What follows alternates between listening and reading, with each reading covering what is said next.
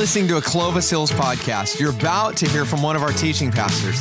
I want to encourage you, go download the Clovis Hills app where you can listen to sermons, you can give, you can do the growth group questions. They're on there too, and you can study God's word together. God bless you guys, and go be the church. Uh, good morning, Hills family. How are we doing? Oh, you guys are rowdy today. This is great. Uh, I want to say good morning to all of you that are watching at our campuses and online and um, if you're watching online, you probably didn't hear the music as I walked out. It's my theme song. Uh, Mark Zuckerberg won't let us play music because he's the fun police. But, anyways, my theme song I wish I was a little bit taller. I wish I was a baller. Okay, so anyways, good morning to uh, those that are in the blend right now, 10:30 in the venue. Good morning to you guys. Old Town Campus, campus Pastor Dwayne. I know we went a little long here on worship, so he got to give his announcements for, uh, he likes giving long announcements, anyways, right? Uh, we've got our people in Novato, Porterville, Tulare Street. What's up to you guys? Welcome, everyone. We're glad, glad to, to be here in the house of God. Amen?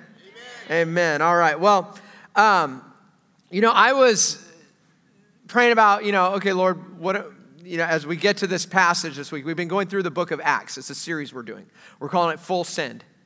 And um, if you know the story from last week, if you, if, you're, if you listened online or you were here last week or where, where if you heard it, we, Peter and John go to the temple. And it was a cool saying is I literally, I, I didn't get a ton of sermon prep time last week because I was literally standing in the place where Peter and John healed the, the guy in Acts chapter 3. So I was like, you know, and I, all kinds of things were rushing through my brain. But they go to the temple gate, beautiful. There's a man outside the gate. They heal him. He's healed. Everyone freaks out. Everyone is, knows this is the guy that's been, you know, laying at the gate every day for years. And he's 40 years old for years and years and years. And now he's walking. He goes into the temple for his very first time. He worships. He's praising God. I'm sure he might have done a little. He's dancing. He's got it all. And so I'm praying about this week because now, now there's some people upset about it. And I'm talking about being bold. And, and um, throughout my life as a Christian, there have been times where I've been very bold, and there have been times where I probably um, was a jerk. There's a difference. And then there's probably there's times where I've I've demurred and I've chickened out as well. And I was just praying, and I was thinking about um, you know, when I was in, in a, I was in a band before I was a pastor, and we were on tour, and it wasn't like sometimes people romanticize it. Like we weren't like that famous. Like we were two bands sharing a van and a trailer, and we would share a hotel room a lot of times. Like eight of us, nine of us sleeping on the floor. You know, it was not glamorous whatsoever. We were just trying to make it right and get gas to the next city, and maybe be able to eat a meal or two that wasn't Little Caesar. So. Um, but I remember some places we'd play, we'd play at churches, and it'd be great because we were a Christian punk band, and the band we were playing with was like this kind of Christian rap metal band, and we were touring with them. And um, the churches would be great, and they'd be packed out, and people love it. And then we had to play other places too. We'd play bars, and we'd play punk clubs. And if there was no, if we were driving through a town and we needed to stay the night, we'd go. You know, sometimes we'd play in people's backyards, wherever we could, to sell some CDs, sell some shirts, get gas to the next town. And I remember um, there's just some places though you go in and you ever walked in a place and you just got the heebie jeebies? Like you walked in and like, ooh, this is dark. And I remember it was in, in Seattle, Washington, or outside of Seattle, and we, we go in, and it's in a basement. And we go down in this basement, and it's a, it's a punk club, and just walked in, and we knew, like, oh, this, I just sense evil in the room. There were like Raiders flags everywhere.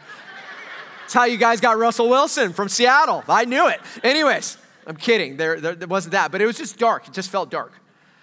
And um,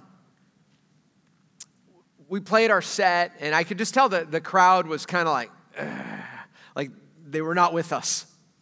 And then um, the band we were touring with, we would take turns opening and playing after each other. So they went up.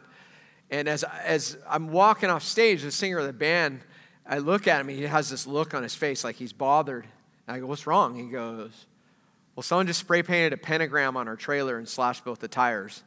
And I was like, Oh, okay. So I walk off stage, and he's just a big, scary, tattooed, dreadlocks, like you know, I'm like, oh, I hope Sonny doesn't kill anyone tonight. Um, kind, of, kind of guy, and he's from the streets, and he, yeah, he's just tough. And I remember um, walk, walking off stage, and they play, and the, the crowd's kind of into him, but it's just not, it's not happening. You can just tell there's something dark in the room. And uh, about mid-song, he, bring, he brings the band down, and he says, he starts pointing at all of them, and I'm like, oh no, oh no, Sonny's going to get us in a fight tonight and he says, You know, um, and someone had just thrown like a beer bottle at him, and he dodged it, and he's kind of pointing. And he goes, You could throw things at me. You can slash our tires. You can paint a pentagram on our trailer. You do anything you want to us. But it'll never stop me from loving you because there's a God who has come who loves you and has a plan for and he just started giving the gospel just like boldly.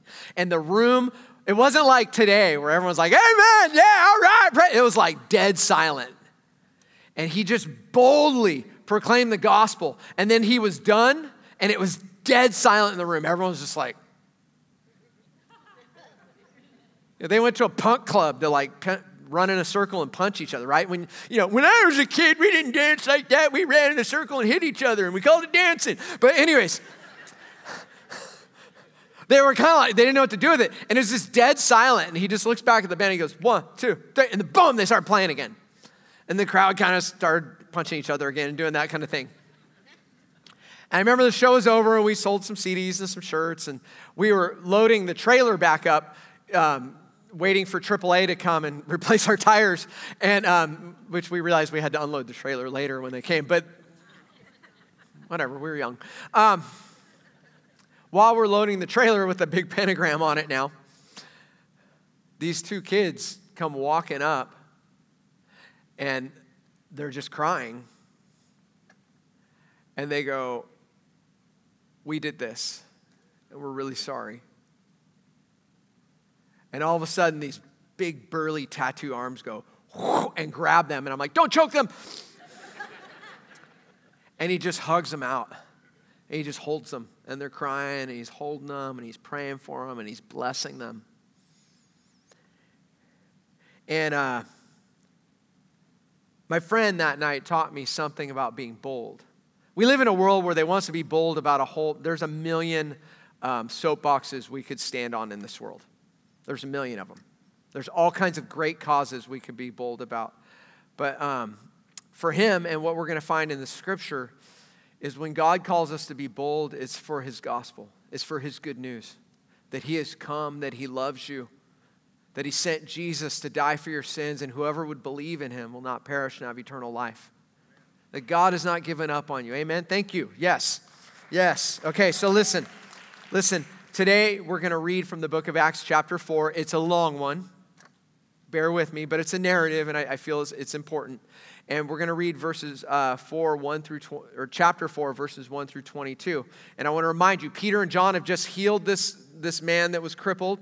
He's gone into the temple. There's a frenzy. Everyone is praising God, freaking out. Oh my gosh. And they begin to tell, Peter pe- preaches to them and tells them about Jesus. And now what we're going to read is all the religious folk are upset about it because it screwed up their system. So if you would, I would love it. And whatever campus you're at, whatever room you're in, if you could stand in honor of God's word, and we'll read from the word of the Lord. The priests and the captain of the temple guard and the Sadducees came up to Peter and John while they were speaking to the people. They were greatly disturbed because the apostles were teaching the people, proclaiming in Jesus the resurrection of the dead. They seized Peter and John, but because it was evening, they put them into jail until the next day. But many who heard the message believed so that the number of men who believed grew to about 5,000. The next day, the rulers, the elders, the teachers of the law met in Jerusalem. Annas the high priest was there. So was so were Caiaphas, John Alexander, and the other high priest family, the others of the high priest family. They had Peter and John brought before them and began to question them. By what power or what name did you do this? Then Peter, filled with the Holy Spirit, said to them, Rulers and elders of the people, if we're, being call, if we're being called to account today for an act of kindness shown to a man who was lame, and we are being asked how he was healed, then know this you and all the people of Israel, it is by the name of Jesus Christ of Nazareth, whom you crucified, but whom God has raised from the dead, that this man stands before you healed. Jesus is the stone you builders rejected, which has become the cornerstone. And salvation is found in no one else. For there is no other name under heaven given to mankind by which we must be saved. When they saw the courage of Peter and John, and they realized they were unschooled, ordinary men, they were astonished and they took note that these men had been with Jesus. But since they could see the man who had been healed standing there with them, there was nothing they could say. So they ordered them to withdraw from the Sanhedrin and they conferred together. What are we going to do about these men? They asked. Everyone living in Jerusalem knows they performed a notable sign, and we can't deny it. But to, to stop this thing from spreading any further among the people, we must warn them to speak no longer to anyone in this name. Then they called them in again and commanded them not to speak or teach at all in the name of Jesus. But Peter and John replied, Which is right in God's eyes, to listen to you or to him? You be the judges. As for us, we cannot help speaking about what we have seen and heard. And after further threats, they let them go. They could not decide how to punish them because all the people were praising God for what had happened. For the man who was miraculously healed was over 40 years old. This is God's word. You may be seated. So that's a long passage, and there's a lot of things we, I could, we could teach on in that. I'm just letting you know, I'm going to give you three today. Maybe we'll come back to it another day. But there, there's three things that, that stood out as I was praying over this passage this week. And the, the, the first is this is um, when, we read, when we read in the book of Acts, and especially in this passage, you, we notice healthy things tend to reproduce. Um, if, if you uh, are a farmer and you are growing apples, right, the, um, an apple tree, if it's healthy, will reproduce. As a matter of fact, every apple holds another apple tree in it. It holds the seeds to, to, to an a- apple in it. So healthy things reproduce.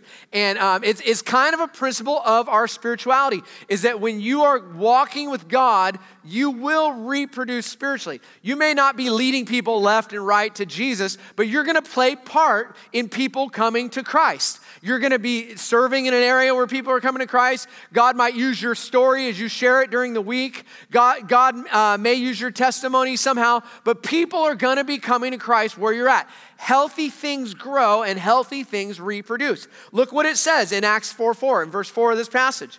It said, But many who heard the passage believed, so the number of men who believed grew to about 5,000. Now I need you to understand something. Um, as we've been going through the book of Acts, right? The church started at Pentecost about 120 to 150 people, right? Um, Pastor Scott, a couple weeks ago, talked about how then there were 3,000 who came to faith in one day. And back then, they, you know, and it, it says it even clearly here, there's 5,000 now. And now, back then, you have to understand, um, they, they only counted the men when they counted back then. They were not Baptists. I'm a ba- I count like a pregnant cat if it comes through as nine. right? So they, they, they, they didn't, they counted 5,000 men and most of those men had a boo and a shorty, right? No, that's funny. Everyone at Tulare Street's cracking up right now. they, they all had a, had a, they had significant, so, you know, it would have been more like 10 to 12 to 15,000 people. And this is why as a church, we offer vehicles of discipleship for people so that you can grow in your faith because we know when you grow in your faith, when you grow closer to God, you become part of that, that movement of people reproducing, of new, new disciples being made.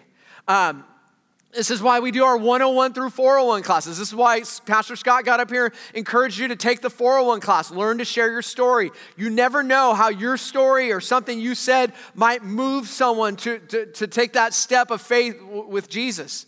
Um, this is why Easter is so important this year. I don't know if you guys realize it, but um, if you've looked around the auditorium, it's pretty full in here. Y'all are coming back. Welcome back. Now, there's nothing wrong. I, I know people, I was visiting with some people that have been watching online for the two, last two years, and um, some people are still online, and we love that. That's a new way to stay connected. But, but here's what I want you to know on Easter, like this Easter is a prime time to really see people connect with God again. let me explain to you why, why that is. One, typically um, when you invite someone to church, if you invite them on a Christmas or an Easter, they're far more likely to come if they don't go to church. But also, um, what you're finding is there's, I've been a pastor for over 20 something years, and I've learned this about people. Um, people usually start looking for God when there's a trial, a trauma, or a transition in their life. And being that the world is going so smoothly and perfectly right now, no one's going through trials right now, right? No one's going through trauma right now, right? No one's going through any transitions in their life, right? No, no, everything is super static in this world. It's just steady Eddie as we go, nothing changes, right? No, this is a time that, that God could use you with the power of an invitation. And, and it, it, it's, a, it's a powerful thing. So, this is why we plant churches. This is why we, we start new church campuses because healthy things grow. Someone asked me, they said, Well, why, why are you doing, um, why, why are you taking some of these older churches and plant, putting campuses in them? And um, I know this in California, um, a church building, like property, I don't know if you know, but real estate's kind of expensive in California, right? And, and COVID has pushed a lot of, has been hard on a lot of smaller churches in this world, and a lot of them are closing their doors. And if they close their doors and they sell that property, it becomes a gas station. It becomes a jack in the box. There's nothing wrong with jack in the box, but I remember driving through Santa Barbara once, and there was a church that was turned into a skate shop. It was called the Church of Skating. Clever, but heartbreaking. And I say, not on our watch. No. There needs to be, because what happens is every time that a church closes and that property is given away or sold or whatever it is, the local expression of the church is no longer in that neighborhood anymore. And we, God has blessed us in some way, I don't know how, that, that we're, we're able to, you guys are crazy. Every time we open one, we're like, hey, we need some people to go to that campus. And everyone goes, I'll go. And then you go. And then I'm like, where'd they go? And a whole bunch of new people come here. And it's a beautiful thing because healthy things grow, healthy things reproduce. But the other thing, and I think the more important thing we learn in this passage, is about the Holy Spirit. And, and really, the book of Acts is about how the Holy Spirit is moving in the first Christians right? Jesus left. He said, Wait for the Holy Spirit. When it comes on you, you'll be my witnesses in Judea, Samaria, to the ends of the earth. And then the Holy Spirit comes on them, and they're the witnesses to Judea, Samaria, and the ends of the earth. And as a matter of fact, it carries on to us. So it's about the movement of the Holy Spirit. And I find this incredibly fascinating as I've read the book of Acts when the Holy Spirit comes on people. And let me, let me explain to you how, how um, the Holy Spirit works. The Holy Spirit is the third person of the Trinity. It's God. It's God's Spirit living in the heart of a believer, living in a believer. And what happens is when you become a believer in Jesus, the Bible says that the, the Spirit of God now lives in you, that you are a temple of the Holy Spirit, that you carry, that, that the presence of God no longer lives in buildings this is a beautiful building. We have lots of beautiful buildings that people have sacrificed for. But now the presence of God is no longer in a temple or a church building. The presence of God lives in the heart of the believer. So who's the church? Oh, come on. I hear you at Old Town. How, who's the church, Old Town? There you go. Okay. So listen, you, you, have, you have to know we're the church because we carry the Spirit of God in us.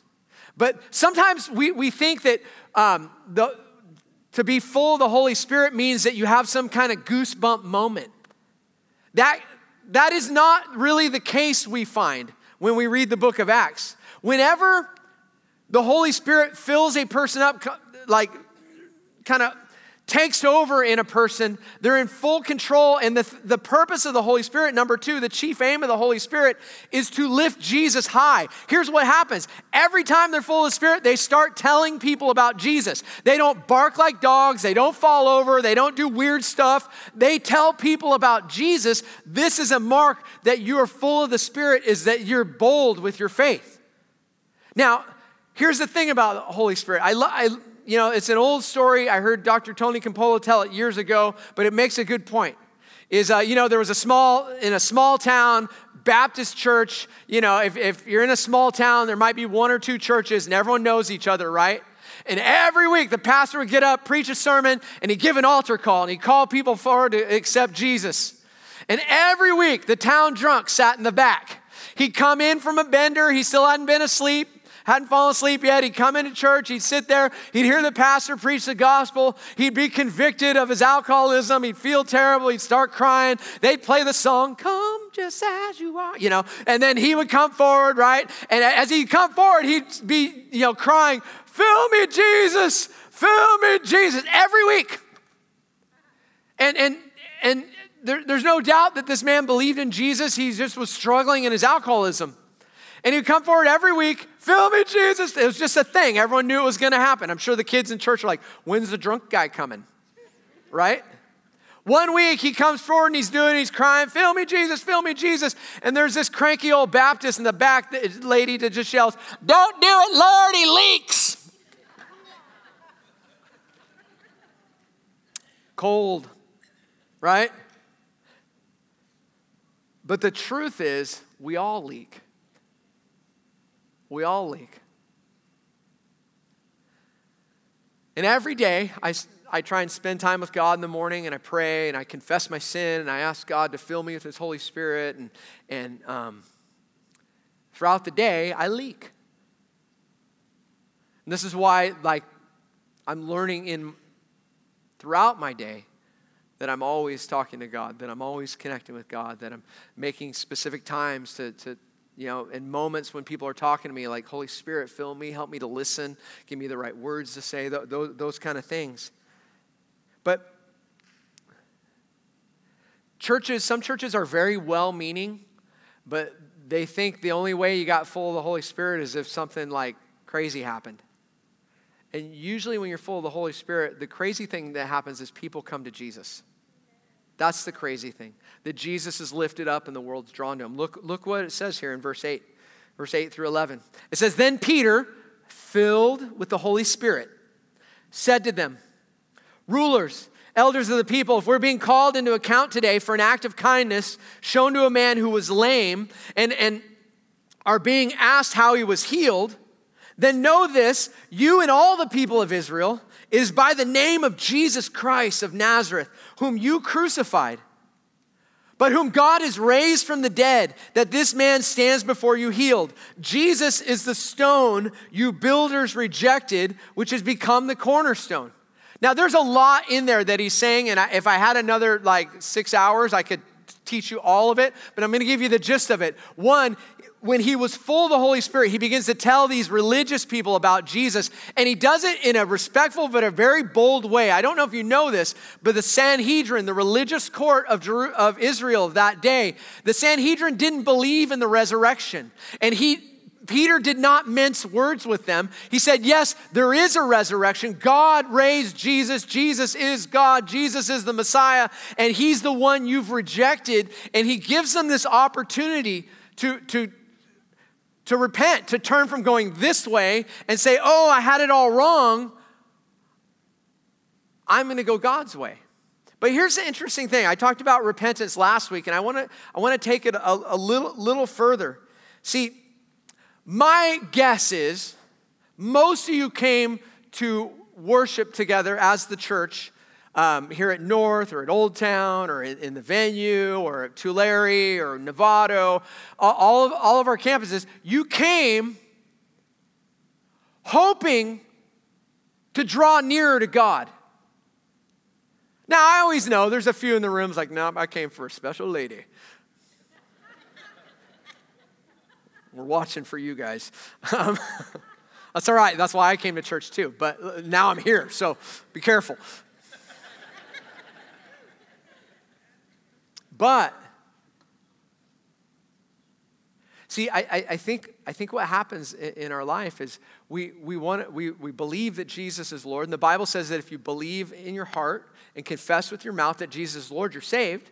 But, but there's this interesting thing. Um, there's not a lot of life change happening. And I was the same way. I remember when I when I tried started getting serious about my faith, like I, I, would come, all of a sudden I was listening to what, what the preacher was saying. I was trying to understand the Bible better. I was starting to worship a little bit. I was, I was, you know, and then, um, but then the rest of the week, you would have never known I was a Christian. You wouldn't, you wouldn't have known by how I talked, how I lived, any of that. Um, I was saved. The grace of God is that big. Isn't that good? Amen? But I was still basically just living like a pagan, and I was missing out on what God had for my life. And God is a gentleman. He'll just sit back and go, You done yet? You happy yet? You happy yet? And you won't ever be happy living life your way. As a matter of fact, you'll end up feeling miserable in the long run. Sometimes it's a quick route to it, depending on what your thing is. Sometimes it's a long route to it. But, but here, here's the thing I, I, was reading this morning actually, and, and um, they were talking about the, the happiest countries in the world. And uh, happiness is such a yuppie word, isn't it?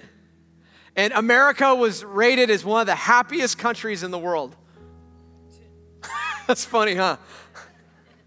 Well, I, I, you need to think about it though. If you're in Ukraine, it's pretty good. If you're in Afghanistan, pretty good. 7.0 on a scale of 10 was Americans' happiness. Stinking Canadians were 7.1. They got us. They're just always a little nicer and, you know. The Finnish, though, Finland, 7.6. But happiness, really, we've likened that as a culture to our salvation.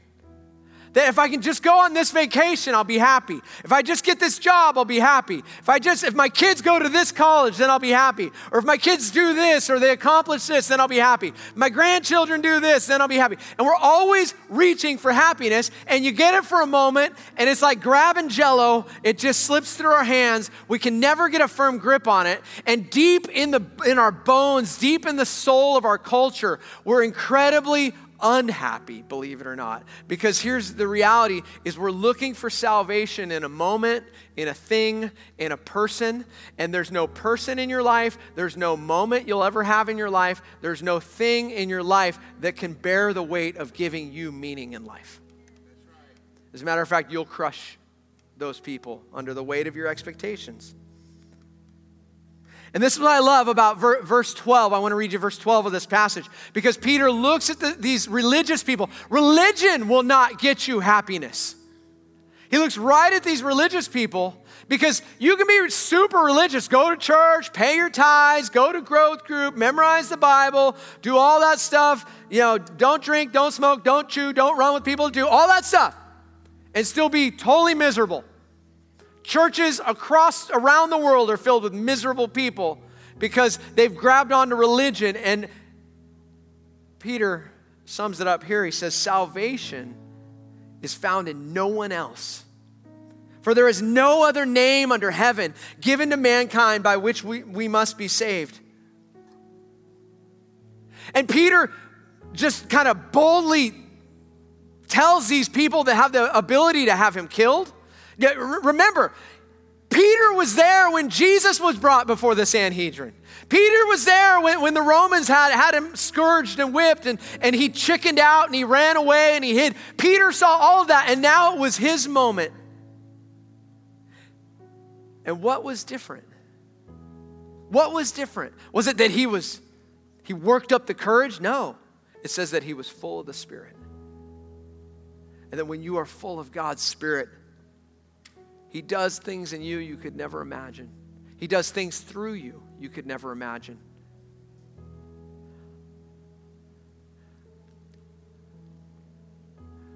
I love seeing young people get on fire for Jesus. I love looking out and seeing the youth ministry kids singing and worshiping up here. Some of you are probably like, oh, what are they doing? That's okay.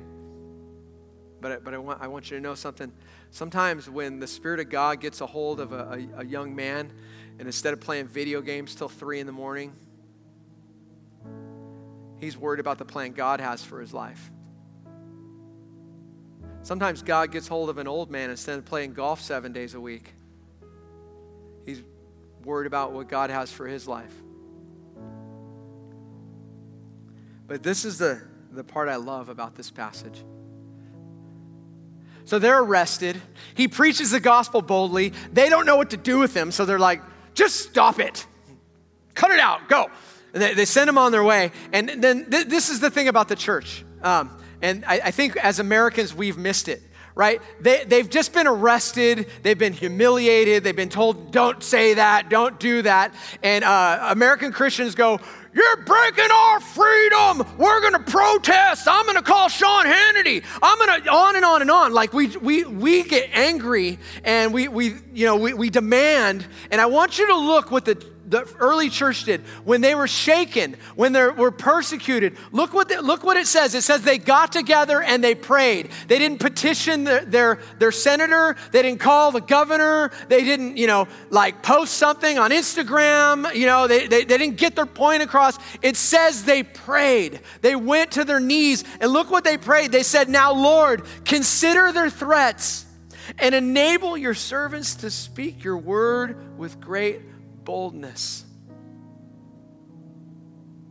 Not bold for a political issue, not bold for, you know, there's a million soapboxes we could stand on right here. What they were wanted to be bold about, what they were asking God for was not relief from their persecution, but help us be bold with the gospel. Help us be bold with the gospel. And then it says in verse 31, it says, after they prayed, the place where they were meeting was shaken and they were filled with the Holy Spirit and they spoke the word of God boldly. Guys, some of you, God is trying to shake you and get a hold of your, get your attention. Talk about being woke. Let Jesus wake you up. Watch what he does. See, I remember there's been multiple times in my life where God got my attention because I was kind of sleepwalking. I was just doing my own thing. When I was praying this week, the, the, the one that came to mind, I, I, was a young man, I was in high school, and I was 17, and I was just, you know, I believed in Jesus. I started going to church, I was kind of listening, I, I was kind of there. I, I wanted to, my life to change and someone paid for me to go to like a youth leadership conference, which I was not a leader. I led people away from God. If anything, I was a doofus. But I wanted to get away from my family that weekend, and they were going to put me on a plane somewhere. And I was like, yeah, cool, I'll go. So I went, and I remember being at it, feeling out of place because it was like, you know, like super Christian people. And I was like, eh, where can I cause some trouble? Um, but I remember one night sitting in the back, and the speaker is speaking. He's speaking about doing urban ministry in Detroit. And it wasn't anything profound he said, but the Holy Spirit got me that night. And he was preaching his heart out, and I don't even know what he said. And then the band started playing, everyone was singing and worshiping, they're all holding hands, having a kumbaya moment, like a, like a real moment. It was a beautiful thing. But the Holy Spirit had got me. And I had to, it was too distracting. I had to leave. I just walked out. Went back to my hotel room. I sat on my bed and I said, okay, Jesus, I'm in. I'm in. I don't know how to do this, but I'm in. And I know what some of you are thinking, you're like, oh, good, you just did it privately and then you went on about your life. No. No, see, the part of, part of what Scripture talks about, right, is believing your heart, then declaring with your mouth that Jesus is Lord. I went back to home uh, n- next week at church. I asked the pastor, he was like, hey, how'd the conference go? I go, hey, can I say something to the church? He, big mistake. He's like, sure. I didn't prepare anything. I got up and rambled for 10 minutes. I, I don't know what I said. But I knew, and everyone in the room knew that God had gotten a hold of me. That Jesus said, Sean, wake up.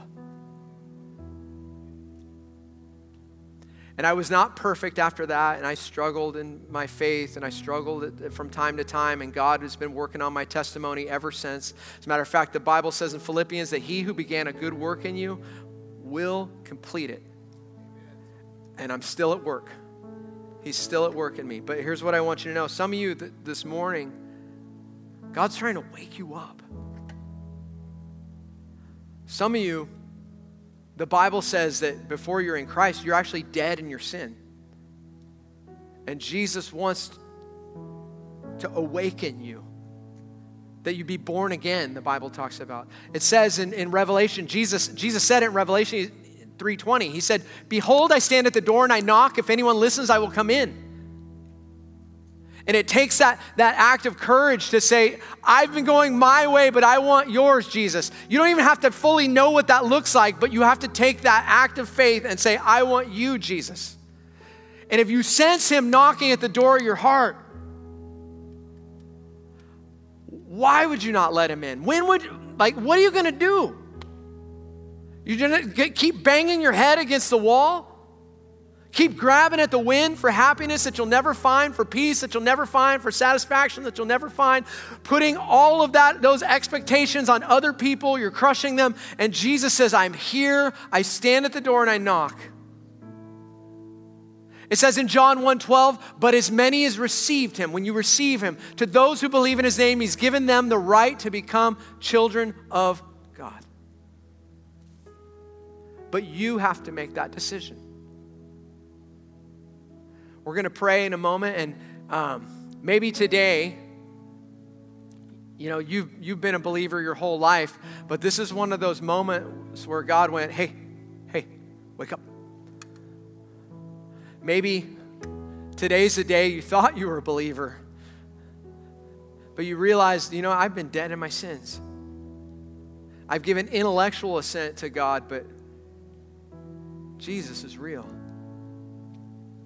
I want to invite you to just pray, just invite Him into your heart. Whether you're rededicating your life, whether you're level up, you're going to level up in your faith, or maybe today's the day that you realize, I am dead in my sins and I need you, Jesus. Let's pray.